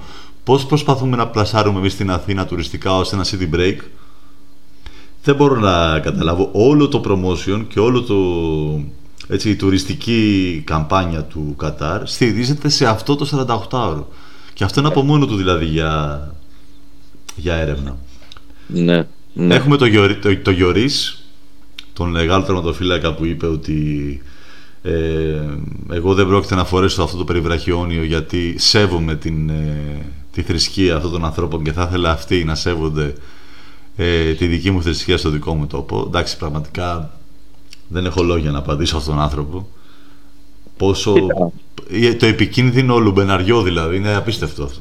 Ναι, ναι, ναι, συμφωνώ μαζί σου. Κοίταξε να δεις, ε, Νομίζω είναι, για να το πάμε λίγο παραπάνω, η, η Γαλλική Ομοσπονδία πήχε σε οποιασδήποτε ενέργειες που είχαν συγκροτήσει νομίζω σίγουρα 7 ομοσπονδίες. Αν τις θυμάμαι Αγγλία, Βέλγιο, Ουαλία, Ολλανδία, Γερμανία που την ώρα εδώ τώρα που γράφουμε έχει γίνει αυτό που έχει γίνει μπορούμε να το θίξουμε μετά. Ελβετία ε, και Σουηδία νομίζω αν τις ε, απαρίθμησα σωστά είχαν πει από το Σεπτέμβρη σαν, ε, και Δανία σαν ένα ίστατο ε, σαν μια ίστατη αν θες ούτε καν αντίδραση ας πούμε δεν, δεν τη θεωρούμε αντίδραση μια γνωστοποίηση ε, ευαισθητοποίησης και αν θες και μιας αλληλεγγύης προς τους πολίτες των δικών τους χωρων ε, αυτό το περιβόητο περιβραχιόνιο το οποίο ας πούμε δεν θα ήταν καν στα χρώματα του ουράνιου τόξου όπως ήταν αν θυμάσαι πέρσι ή πρόπερσι στον αγώνα εκεί που έδωσε η Γερμανία στην Ουγγαρία αν θυμάσαι ναι που είχε γίνει θέμα ναι που είχε γίνει θέμα ένα One Love θα έγραφε με, με μια καρδούλα νομίζω με τα χρώματα αυτά. Δηλαδή τώρα μιλάμε για ένα υποτυπώδες πράγμα έτσι. Ανάξιο, νομίζω ανάξιο συζήτηση. Ε, νομίζω είναι εμφανής Γιάννη ότι η Γαλλία λόγω της εμπλοκής του Καταριανού Φαντ που αγόρασε το 12 εξαγόρασε το, και το, το ποσοστό από κάτι Αμερικάνους που είχαν εμπλακεί με την Παρή και τον πήρε όλη την ιδιοκτησία στα χέρια της. Την εμπλοκή εκεί πέρα μετά έχουν βγει τα δημοσιεύματα με κοινά γεύματα Σαρκοζή Πλατινή του γιου του Εμμύρη. Ο ε, Πλατινή είναι ο κύριος που συμβούλευε τον Μπλάτερ λαμβάνοντας 5 εκατομμύρια αμοιβή. Άγιας, άγιας, άγιας. Και, ο Πλα... και ο Πλατινή εκτός ε, ποδοσφαιρικού χώρου. Και ο Πλατινή εκτός ποδοσφαιρικού χώρου έχει γίνει τόσο βαθιά η εμπλοκή το κανάλι το αθλητικό το κανάλι το Be In Sports είχε, έχει πάρει για, με απίστευτο υπέρογκο ποσό τα δικαιώματα κάλυψης της La Ligue της, La Ligue, της γαλλικής ε, πρώτης κατηγορίας ποδοσφαίρου. Μια κατηγορία μια εντάξει δεν, αδικό, δεν θέλω να αδικήσω εγώ αλλά είναι προφανές ας πούμε ότι το γαλλικό πρωτάθλημα ενδεχομένως να είναι και τριτοπέμπτο σαν ενδιαφέρον στην Ευρώπη. Ισπανία, Ιταλία, Αγγλία, Γερμανία, μετά ναι. πάει η Γαλλία. Ναι, όντως, ναι. έχεις δίκιο. Ε, μαγορά Airbus από την Qatar Airways. Ραφάλ, ε, ε, ανάποδη κίνηση. Το Qatar αγόρασε Ραφάλ. Ε, εντάξει, νομίζω ότι δεν είναι τυχαία λοιπόν η δήλωση του Γιωρίς συν όλα αυτά που λες. Ήταν νομίζω σε αυτό το κλίμα η δήλωση του, του Γιωρίς. Ενώ σήμερα στην ε, πέμπτη έναρξη του αγώνα Γερμανία-Ιαπωνία τι είχαμε; Κοίταξε, νομίζω ότι η αντίδραση αυτή, μια στοιχειώδης αντίδραση που κάνανε καλύπτοντας το στόμα τους στην, ε, σε αυτή την καθιερωμένη φωτογράφηση που γίνεται νομίζω αφού έχουν ήδη, μεταδο, αφού ήδη μεταδίδουν νομίζω τα κανάλια και νομίζω ότι το στήριξε κάπως προσπάθησαν και τα social media της Ομοσπονδίας της Γερμανικής η οποία να ξύρισε λόγω της πίεσης που ασκείται το τελευταίο αυτό δίμηνο από πλατιές μάζες ε, ποδοσφαιρόφιλων στη Γερμανία ε, στείνοντας την πλατφόρμα Boycott Qatar 2022 ε, με αναρτήσεις πανό και εντός και εκτός γηπέδων στα πέταλα και πέραν των πετάλων ε, η Γερμανική Ομοσπονδία Γιάννη εν ώψη καινούργια υποψηφιότητας Ινφαντίνο γιατί τελειώνει η θητεία του εντός του 23 έχει πάρει απόσταση από τώρα σε σχέση με τον Ινφαντίνο. Δηλαδή αυτά τα λέω γιατί βλέπεις ότι είναι ένα πλέγμα όλα αυτά δεν είναι τώρα τυχαίες ενέργειες.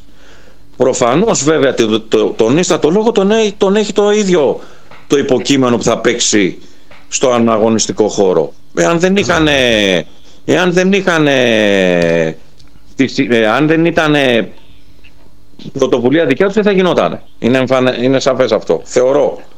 Δεν νομίζω τώρα ότι αυτοί οι 11 παίχτες πήραν εντολή από τους γραφειοκράτες της Γερμανικής Ομοσπονδίας. Mm-hmm. Ήδη είχαν, και η Γερμανία. είχαν γίνει δηλώσεις.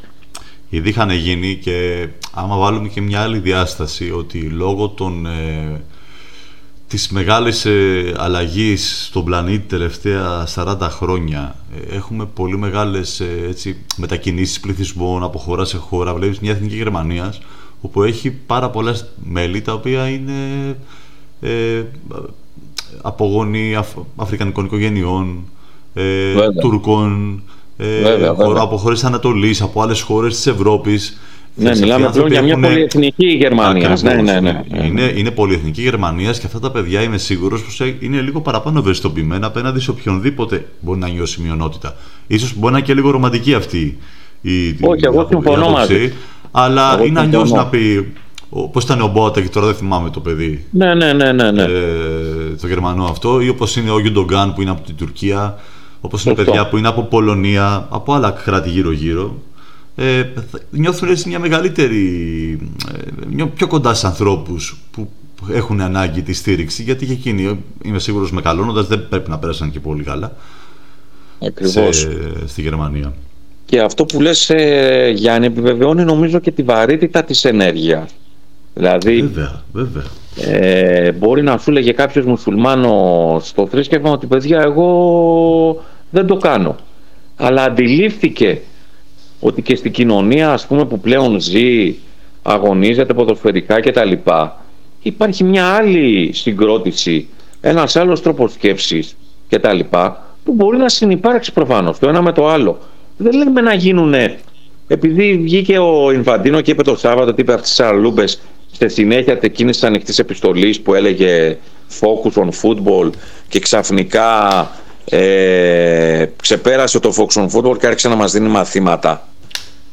Νομίζω ότι καταλαβαίνουν κάποια πράγματα και, κα, και κανείς ας πούμε από εμάς δεν λέει να, να σώνει και καλά ας πούμε να πώς το λέμε με έναν ε, ότι είμαστε οριενταλιστές δηλαδή ας πούμε ότι θέλουμε όλοι αυτοί να σπαστούν το χριστιανισμό ξέρω εγώ, και το δυτικό τρόπο και το δυτικό τρόπο σκέψης και ζωής Υπάρχουν, ας πούμε, κάποιες, υπάρχουν κάποια στοιχειώδη ανθρώπινα δικαιώματα και κάποιες κατακτήσεις οι οποίες ας πούμε είναι ασυζητητοί. Ναι. Βέβαια. Οπότε νομίζω ότι μεγάλο respect ας πούμε στην Εθνική Γερμανία και επειδή στις αναρτήσεις που κάναμε θελήσαμε έτσι αν θες ίσως και με έναν υπερβολικό τρόπο σκέψης για να προωθηθεί λίγο ε, να πάει λίγο παραπέρα το μυαλό ότι εμένα, εμένα κατά την αντίληψή μου ας πούμε αγγίζει αυτό το πράγμα το συμβολισμό των δύο Αφροαμερικανών δρομέων των 200 μέτρων oh, Κάρλος και Σμιθ στο Μεξικό του 1968 δεν λέω, δεν λέω ότι είναι ε, πώς να το πω ότι είναι ανάλογης επικινδυνότητας ευτυχώς.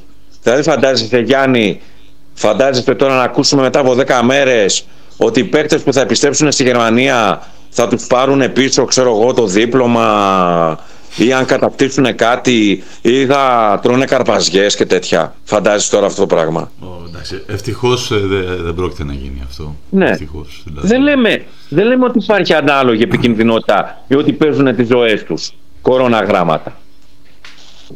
Λέμε όμως ότι είναι βαρύνουσα σε σημασίας. Ναι. Για σένα Ζαφύρι έτσι και τα παιδιά στο Χούμπα ναι. Αυτό το κίνημα boycott, το να μποϊκοτάρουμε mm. το, το παγκόσμιο πρακτικά για σας τι σημαίνει; Τι, θα, τι θεωρείς ότι πρέπει να κάνουμε για να μποϊκοτάρουμε το παγκόσμιο κύπελο; Για πες. Κοίταξε, να μην βλέπουμε τηλεόραση νομίζω είναι... δεν, δεν, δεν λέγε κάτι. Okay, άμα να μην το βλέπω αλλά να ποστάρω πράγματα. Εγώ, Γιάννη, να σου πω την αλήθεια, δεν έχω παρακολουθήσει τίποτα μέχρι στιγμής. Εντάξει, τα σκόρτα έχω μάθει προφανώς. Ε, αν κάνεις χρήση των social media, θα το δεις και μπροστά σου. Ε, το λέω γιατί και κάποιοι από το περίγυρό μας ε, έτσι και ένας γραφιάς ε, του περιοδικού που διαμένει στο Δουβλίνο ε, μου έλεγε έτσι με ένα αγχωτικό έτσι λίγο τρόπο σκέψης αγχώδη πιο ορθά μου λέει εντάξει στη δουλειά θα το συζητάμε θα εμφανίζεται στα social media του λέω εντάξει ρε εσύ ε, λογικό είναι. Μην, μην τρελαίνεσαι ας πούμε.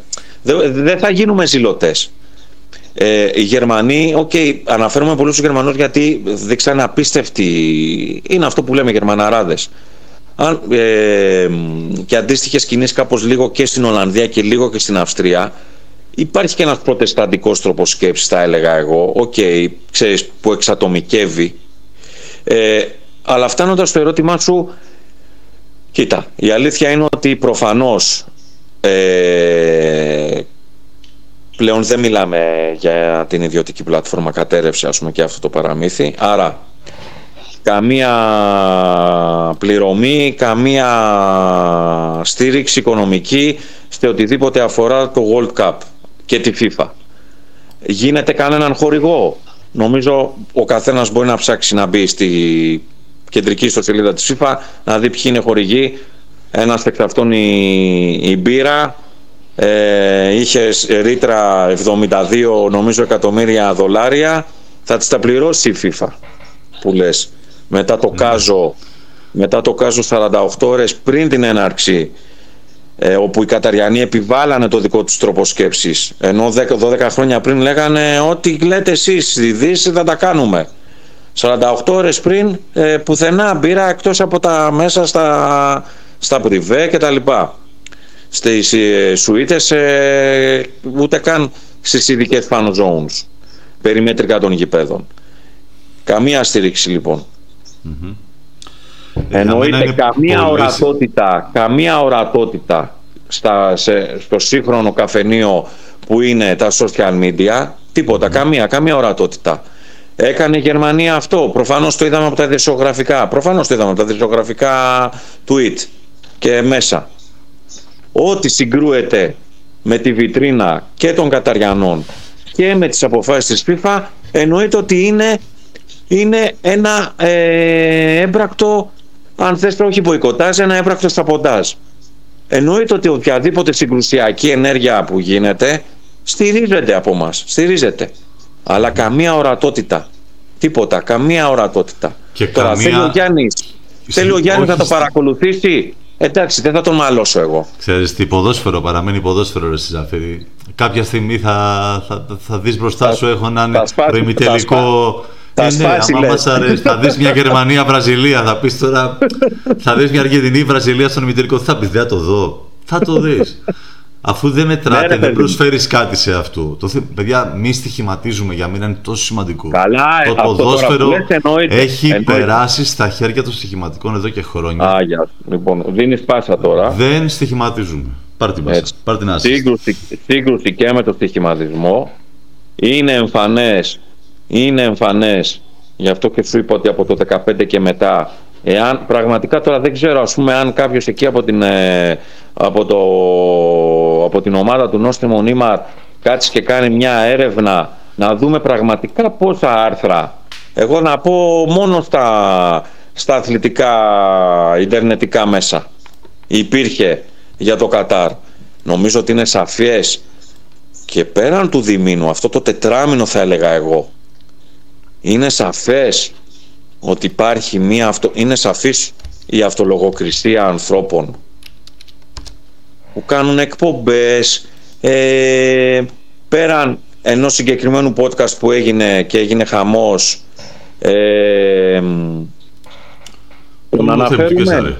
ναι βέβαια okay. αναφέρουμε. Ε, Γιάννη αν ε, ξέρεις μου έστειλε ένα παιδί ένας φίλος μήνυμα μου λέει εσύ δεν το βρίσκω Λέω τι εννοείς; Μου λέει έχω κουγκλάρει όχι, όχι, τη, διεύθυνση, τη διεύθυνση του μέσου που είναι κάθετος ε, Ζωσιμάρ το λέμε και δεν το έβρισκε. Δεν ξέρω τώρα αν μπορείς να το πληκτρολογήσεις την ώρα που μιλάμε. Γιατί εμένα, μου, εμένα, εμένα με ενημερώσανε ότι δεν το σαπόρταρε. Δεν το σαπόρταρε. Ε, δεν είναι απίθανο. Δεν είναι απίθανο λοιπόν, να μην το σαπόρταρε. Θέλω, θέλω να πω ότι υπάρχει μια αυτολογοκρισία και ε, δεν μου το βγάζει από το μυαλό μου. Και ακόμα χειρότερα μια εντολή, μια κατευθυνόμενη αρθογραφία ε, δεν θα φοβηθώ. Τους έχουμε βγάλει και στη σέντρα ας πούμε. Σήμερα μάλιστα δημοσιεύσαμε και ένα κείμενο ενός αναγνώστη του, του περιοδικού ε, που φέρεται εναντίον του κειμένου που ανέβασε προχθές νομίζω ο Βασίλης ο Σαμπράκος που είναι σε συνέχεια ενός κειμένου πριν την έναρξη του Μουντιάλ του Αντώνη του Καρπετόπουλου στα νέα και εχθές στο κανάλι, στο, στην ιστοσελίδα του καναλιού που προβάλλει τους αγώνες στον αντένα του Αλέξη του Σπυρόπουλου. Μιλάμε μέχρι στιγμής ε, στη δικιά μας τη γνώση υπάρχουν τρία κείμενα τα οποία κουνάνε το δάχτυλο ε, what aboutism πώς το λένε αυτό το πράγμα τι έκανες εσύ τότε και πώς μπορείς και μιλάς που μιλάς με το κινητό ε, πώς δεν έφτασες δεν ξέρω αν έχουν γράψει και το ότι τα παιδάκια που παίζουν οι ποδοσφαιριστές που παίζουν μπάλες με, που με τα παιδιά που ράβουν τις μπάλες Α, ναι, για τα, ή τα παπούτσια που φτιάχνουν παιδάκια στη, ναι. στο Ταϊβάν, ναι. ας πούμε. Ναι. Που εννοείται ότι είναι ζητήματα πούμε, τα οποία θα πρέπει να θίγονται. Αλλά εντάξει, παιδιά, ήμαρτον. ήμαρτον. Πείτε μας ευθέως ότι παιδιά, καθίστε και δείτε το και δείτε το ενεργά, όχι όπως το λες εσύ, κριτικά ή παθητικά, στο πούμε έτσι. Όχι, δεν μου άρεσε η λέξη παθητικά. Κριτικά. Ε, δώστε μας κλικ τζογάρετε γιατί ε, δεσμευόμαστε πλέον από αυτό το πράγμα και αφήστε τώρα δηλαδή χάνεται η αξιοπιστία ναι, δεν, ε, αδυνατό ρε Γιάννη να αντιληφθώ ότι δεν μπορούν να διανοηθούν ότι μετά από ένα τετράμινο που θα έχει λήξει αυτή η ιστορία και θα θέλουμε εμείς οι δύο πες να ενημερωθούμε ξέρω εγώ για, την, ε, για το Champions League ή για την εγχώρια Super League. Ρε Σιγιάννη, εγώ δεν πρόκειται να δώσω κανένα κλικ πλέον σε αυτούς. Δηλαδή οι άνθρωποι είναι αναξιόπιστοι. Και πρέπει να απασχολήσει το δημοσιογραφικό κλάδο. Δεν ξέρω τις συλλογικότητες, ε, τις πιο ριζοσπαστικές, τις πιο κινηματικές. Νομίζω πρέπει να σπάσει λίγο αυτός ο φράγμος. Αυτό το φράγμα σιωπής και λέω. Και να μπει φραγμός με κάποιο τρόπο πρέπει λίγο να, να δούμε λίγο πώς δουλεύουν ε, ενδεχομένως οι νεότεροι ηλικίας ε, δημοσιογράφοι, αθλητικογράφοι, δεν ξέρω πώς να τους πω γραφιάδες, στα ειδικά στα αθλητικά μίντια και όχι μόνο στα αθλητικά, Να δούμε τι, τι υπάρχει ας πούμε, τι καθεστώς υπάρχει εκεί πέρα. Δηλαδή τους λένε μη γράψετε, τους, ε, τους έχουν βάλει ακόμα ρε Γιάννη και στις προσωπικές τους ε, και στα προσωπικά τους μέσα κοινωνικής δικτύωσης. Ε, σίγουρα τους έχουν βάλει γιατί και οι περισσότεροι δημοσιογράφοι χτίζουν και κάποια προσωπική εικόνα μέσα από την οποία προσπαθούν να φτιάξουν ε, κάποιο κανάλι στο YouTube, ε, να λένε πέντε πράγματα, να έχουν κάποια έσοδα. Αυτά τα σαπορτάρουν συνήθως οι στοιχηματικές εταιρείες. Μετά μπλέκει ο ίδιος. Πώς θα μιλήσω για το άσχημα για το Μουντιάλ, έχω την εταιρεία από πίσω, δεν θα με πληρώσει. Δεν στο δικαιολογώ, το αιτιολόγο. Δηλαδή προσπαθώ να σκεφτώ. Όχι, καλά κάνεις και το αιτιολόγη. Δηλαδή, ο Σαμπράκος, για παράδειγμα, έχει ένα κανάλι στο YouTube το οποίο μιλάει ποδοσφαιρικά. Η στήριξη που θα έχει κάποια στιγμή διαφημιστικά θα είναι από τις στοιχηματικές. Δεν υπάρχει κάποιος άλλος να διαφημιστεί. Κατάλαβα. Ε, Όπως και άλλα παιδιά. Εγώ παρακολουθώ και ένα άλλο παιδί, τον Εμίλιο, που κάνει για, το, για τα τοπικά. Ε, είναι, είναι δεμένος με την Όφιμπετ. Υπάρχει περίπτωση να βγει να πει κάτι τώρα για το Μουντιάλ ή μποϊκοτάρει την παίξετε στοίχημα; Δεν υπάρχει ναι, περίπτωση. Δεν υπάρχει. Αυτό, αυτό το οποίο όμως ήταν θλιβερό, όπου δεν προωθήθηκε και έτσι πάμε και σιγά σιγά και προς το στο τέλος. Ε, είναι μια, ε, μια πάρα πολύ ωραία έρευνα που είχε κάνει το Πανεπιστήμιο Θεσσαλίας πέρσι το, το Εργαστήριο Περιβαλλοντικής Φυσιολογίας όπου ουσιαστικά με διάφορα μοντέλα και προσωμιώσεις ε, προσπάθησε να, να φτάσει σε κάποια συμπεράσματα για τις συνθήκες εργασίας των περίπου 2 εκατομμυρίων ανθρώπων που εργάζονται στο Κατάρ γενικότερα. Ε, τα αποτελέσματα αυτά ήταν ένα τόσο συγκλονιστικό, μια τόσο συγκλονιστική έρευνα που ήταν τόσο, τόσο αποκαρδιωτικά για αυτά τα οποία είχαμε μπροστά μας. Αυτά τα ρεπορτάζ, ένα ανάμιση χρόνο πριν, θα μπορούσαν να παίζονται. Δεν τα διαβάσαμε, δεν αναδημοσιεύτηκαν, δεν έγιναν ε, σημαντικό θέμα. Ούτε στα αθλητικά site, ούτε στα αθλητικά site που προσεγγίζουν, που θέλουν να λένε ότι προσεγγίζουν το ποδόσφαιρο διαφορετικά ή τον αθλητισμό γενικότερα. Ή ε, έστω μερίδες, ή έστω μερίδες ε, παιδιών, αθλητικογράφων, δημοσιογράφων ε, που ναι. Προσπαθούν να έχουν μια εναλλακτική προσέγγιση. Είναι προβληματικό και, αυτό. Και είδαμε πάλι ότι οι μόνοι που ασχολήθηκαν και ήταν η Guardian και η Times. Δύο πραγματικά είναι πολύ σημαντικό. Τουλάχιστον γιατί τα περισσότερα από αυτά τα οποία βρήκαμε σαν πληροφορίες και εμείς, που δεν έχουμε τους πόρους να κάνουμε ερευνητική δημοσιογραφία όπως θα θέλαμε να είναι η δημοσιογραφία η οποία διαβάζουμε καθημερινά. Άμα δεν υπήρχαν αυτέ, μέσα σαν αυτά, δεν θα είχαμε καμία πληροφορία.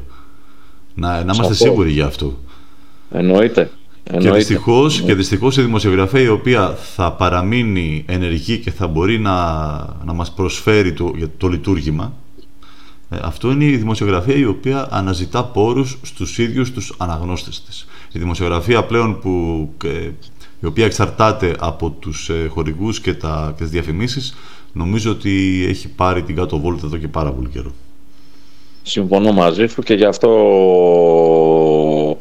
θεωρώ πολύ σημαντικό ο κόσμος που, που θα μας ακούσει και ενδεχομένως να μην έχει ακουστά παρότι θα έλεγα ότι η εξάπλωση των μέσων κοινωνικής δικτύωσης βοηθάει όσο γίνεται περισσότερο να αναζητήσει το περιοδικό Χούμπα να humbazin.gr είναι η ιστοσελίδα μας ε, να σου πω κάτι Γιάννη με βάση αυτό που λες. Υπάρχουν στην Ευρώπη σαν, τα δικά σαν το δικό μας το εγχείρημα ενδεχομένως σε μια παραπάνω ημιεπαγγελματική ή ελαφρώς επαγγελματική κατεύθυνση υπάρχουν δύο ισπανικά ε, ένα γαλλικό τώρα που το σκέφτομαι ένα γερμανικό ε, με ένα ολλανδικό ένα αυστριακό εντάξει στην Αγγλία πέραν αυτών που βρίσκονται στα, στα πρακτορία ξένου τύπου ένα αγγλικό ένα, δύο, ένα επίσης σκοτσέζικο που ενδεχομένως είναι έτσι πιο πολύ journal, ε, journal ένα, δύο έτσι πιο μικρά φανζινάκια το νορβηγικό που έκανε μεγάλη φοβερή έρευνα το Ζωσιμάρ το λένε και αυτό δεν ξέρω αν υπάρχουν ταυτίσεις και, και εμπνεύσεις από αυτό. Έβγαλε, ε, ε, έβγαλε εκπληκτικό ε, θα σου στείλω. Ή ψάξ το και εσύ να, μας, να το ψάξει και το, και το κοινό. Ε, έχει βγάλει μια διεθνή έκδοση πέραν της νορβηγικής που το κατεβάζει και σε PDF όπου έχει 32 ιστορίες μιας και είναι 32 οι συμμετοχές των ομάδων 32 ιστορίες ξένων εργαζομένων και οικιακών βοηθών πέραν από των εργατών ε, στα κατασκευαστικά και τα συναφή επαγγέλματα. 32 λοιπόν ιστορίες. Ε, είναι τρέλα.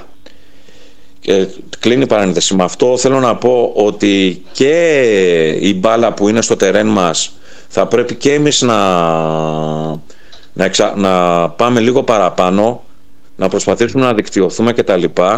Να υπάρχει μια αλληλοστήριξη εδώ πέρα με τα εναλλακτικά μεταξύ μας εγχειρήματα μέσα, να υπάρξει μια αλληλογνωριμία, μια εμβάθυνση αν θες ε, και πέραν ρε παιδί μου του διαζώσεις και να δούμε τι μπορεί να γίνει. Αυτές εντάξει είναι λίγο πιο προσωπικές μου απόψεις όχι ότι δεν σκεφτόμαστε όλοι στο, με το ίδιο τρόπο σκέψης. Ναι, ναι, ναι.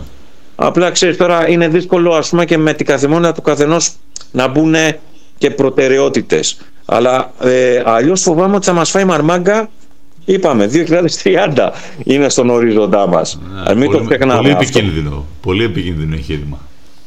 Πολύ επικίνδυνο εγχείρημα και, και, και Γιάννη και να τσιγκλίζουμε λίγο και τις οργανώσεις, συλλογικότητες, ομαδοποιήσεις, κόμματα, φορείς, του συνδικαλισμού. Ε, νομίζω ότι τώρα έχουμε μπροστά του μας... Του ε... της αμφισβήτησης, ας το πούμε έτσι, του προοδευτικού κόσμου, καταλαβαίνεις τι εννοώ. Κοίτασε, ναι, να τις τσιγκλίζουμε, ας πούμε, για όλα αυτά. Κοίτασε, άμα υπάρχει τέτοια προοπτική, νομίζω ότι θα είναι και ακόμα μεγαλύτερο το κίνητρο για να όλοι μας να γίνουμε πιο, έτσι, πιο, πιο ενεργοί σε αυτό το κίνημα. Ακριβώς και να εμβαθύνουμε και λίγο παραπέρα. Ναι. Λοιπόν, Ζαφίρη, σε ευχαριστούμε πάρα πολύ. να είστε καλά. Το πιάσαμε όσο πιο αναλυτικά μπορούσαμε. Νομίζω έπαιξα εις διπλούν το ρόλο. Καλά έκανες. Έτσι έπρεπε. λοιπόν, χάρηκα πολύ Γιάννη. Είμαστε σε επικοινωνία. Θα σας ακούω εγώ από όλα τα project εκεί που είσαστε. διαβάζουμε, διαβάζουμε χούμπα. Έγινε ρε Γιάννη. Να είστε καλά. Καλή συνέχεια. Λοιπόν, επιστρέψαμε. Επιστρέψαμε, ελπίζω η κουβέντα με τον ε, Ζαφύρη να σας φάνηκε όσο χρήσιμη ε, φάνηκε και σε εμάς και όσο διαφωτιστική. Αν σας φάνηκε χρήσιμη και διαφωτιστική, ξέρουμε τι πρέπει να κάνουμε. Πατάμε τα αστεράκια μας στο Spotify, ακολουθούμε το podcast στο Spotify και στα Google και Apple Podcast, στέλνουμε σχόλια στη σελίδα του Νόστιμονή μας στο Facebook. Αυτά. Ε, λοιπόν. Έχεις να προσθέσεις τίποτα άλλο για το υπέροχο αυτό άθλημα και την καταπληκτική αυτή διοργάνωση του Κατάρ; Έχω να, το... Ε, έχω να προσθέσω κάτι δια της τεθλασμένης οδού ε, που αφορά λίγο και την δική μας αντιμετώπιση γιατί παρά το γεγονός ότι εσχάτως δηλώνω εραστής της, πορτοκαλής, της πορτοκαλί μπάλας ε, παρόλα αυτά έχω παίξει αρκετά χρόνια ποδόσφαιρο ε, μ' αρέσει πάντα ε, το άθλημα. Εκείνο όμως το οποίο με ενοχλεί βαθύτατα είναι το γεγονός ότι ουσιαστικά το άθλημα παραμένει φυσικά από τα πιο σημαντικά δευτερεύοντα ζητήματα, αλλά πλέον ε, πάντα ήταν. Νομίζω όμως ότι την συγκεκριμένη περίοδο που διανύουμε είναι ακόμα πιο ε, εμφανές και ενοχλητικό, αν θέλεις, το γεγονός ότι ε, αποτελεί ένα ε, προϊόν καπήλευσης από συγκεκριμένους οικονομικούς και όχι μόνο παράγοντες. Εγώ θα κλείσω το σχόλιο μου αναφερόμενος φυσικά στην υπόθεση του Μαρτσέλο. Φαίνεται φαινομενικά δείχνει άσχετη Εκείνο όμως το οποίο θέλω να πω είναι το εξής. Όταν ήρθε ο Μαρτσέλο στον Ολυμπιακό, 20.000 ε, περίπου παδί βρέθηκαν ε, στο αεροδρόμιο για την ε, υποδοχή του. Δεν ξέρω, στο δικό μου το μυαλό αυτές οι 20.000 θα μπορούσαν να έχουν βγει στο δρόμο, στο δρόμο και για άλλα πράγματα. Πράγμα το οποίο, όπως είδαμε τα προηγούμενα χρόνια, δυστυχώς δεν έγινε ή γινόταν με, με πολύ μεγάλη δυσκολία. Ταυτόχρονα, είδαμε τις πωλήσεις της εμφάνισης του Ολυμπιακού με το όνομα και τον αριθμό του Μαρτσέλο να φτάνουν τον αριθμό των 160.000. Ε, αν δεν κάνω λάθος και με το κόστος αυτής της εμφάνισης να είναι ε, γύρω στα 80 ευρώ. Πράγμα το οποίο αν το κάνεις στον πολλαπλασιασμό βγαίνει γύρω στα 12 μύρια. 12 μύρια λοιπόν τσεπώθηκαν από ε, τον ισχυρό ε, παράγοντα της ε, ΠαΕ Ολυμπιακός ε, και είδαμε για άλλη μια φορά να εμπορευματοποιείται η αγνή, αν θέλεις, ε, η, η, αγάπη που έχουμε για το, για το άθλημα αυτό. Θα μου πεις, δεν το ήξερες; Το ήξερα. Παρ' όλα αυτά συνεχίζει να με ενοχλεί. Το ίδιο λοιπόν θα πω και για το Κατάρ. Δεν ανέχομαι σε καμία περίπτωση, γιατί κάποιος μπορεί και πάλι να σου πει ότι ναι ρε φίλε, πάντα συνέβαιναν ε, αυτά, δεν, δεν θα διαφωνήσω. Ε, θα μου επιτρέψουν όμως να συνεχίσει να με ενοχλεί. Αυτό και το κλείνω εδώ. Μάλιστα, Δημήτρη μου. Εντάξει, λοιπόν, εγώ δεν έχω να προσθέσω κάτι άλλο. Νομίζω ότι αυτά που είπαμε και μαζί και αυτά που είπες και αυτά που είπαμε και με τον Ζαφύρι στα σχεδόν 60 λεπτά της ε, κουβέντας μας ε, έχουν καλύψει όσα θα ήθελα να είναι το καταλεκτικό σχόλιο, όπως αρέσει να λες και εσύ. Mm-hmm. Ε, εγώ υπενθυμίζω πως ακολουθούμε τα podcast του Νόστι Μονίμαρ σε, σε κάθε πλατφόρμα, Spotify, Google Podcast, Apple Podcast και οποιαδήποτε ακόμα. Λέω ότι και ο Δημήτρης κάνουμε κάποια αξιολόγηση, δεχόμαστε μόνο πεντάστερες. Ψήφεματα και αντικειμενικά, ναι. Ακολουθούμε τον Νόστι Μονίμαρ στο Facebook, διαβάζουμε Νόστι Μονίμαρ όσο μπορούμε κι εμείς ε, να τροφοδοτούμε με νέο υλικό και τα λέμε την επόμενη εβδομάδα. Αυτοί ήμασταν. Φιλιά πολλά, ψυχή βαθιά.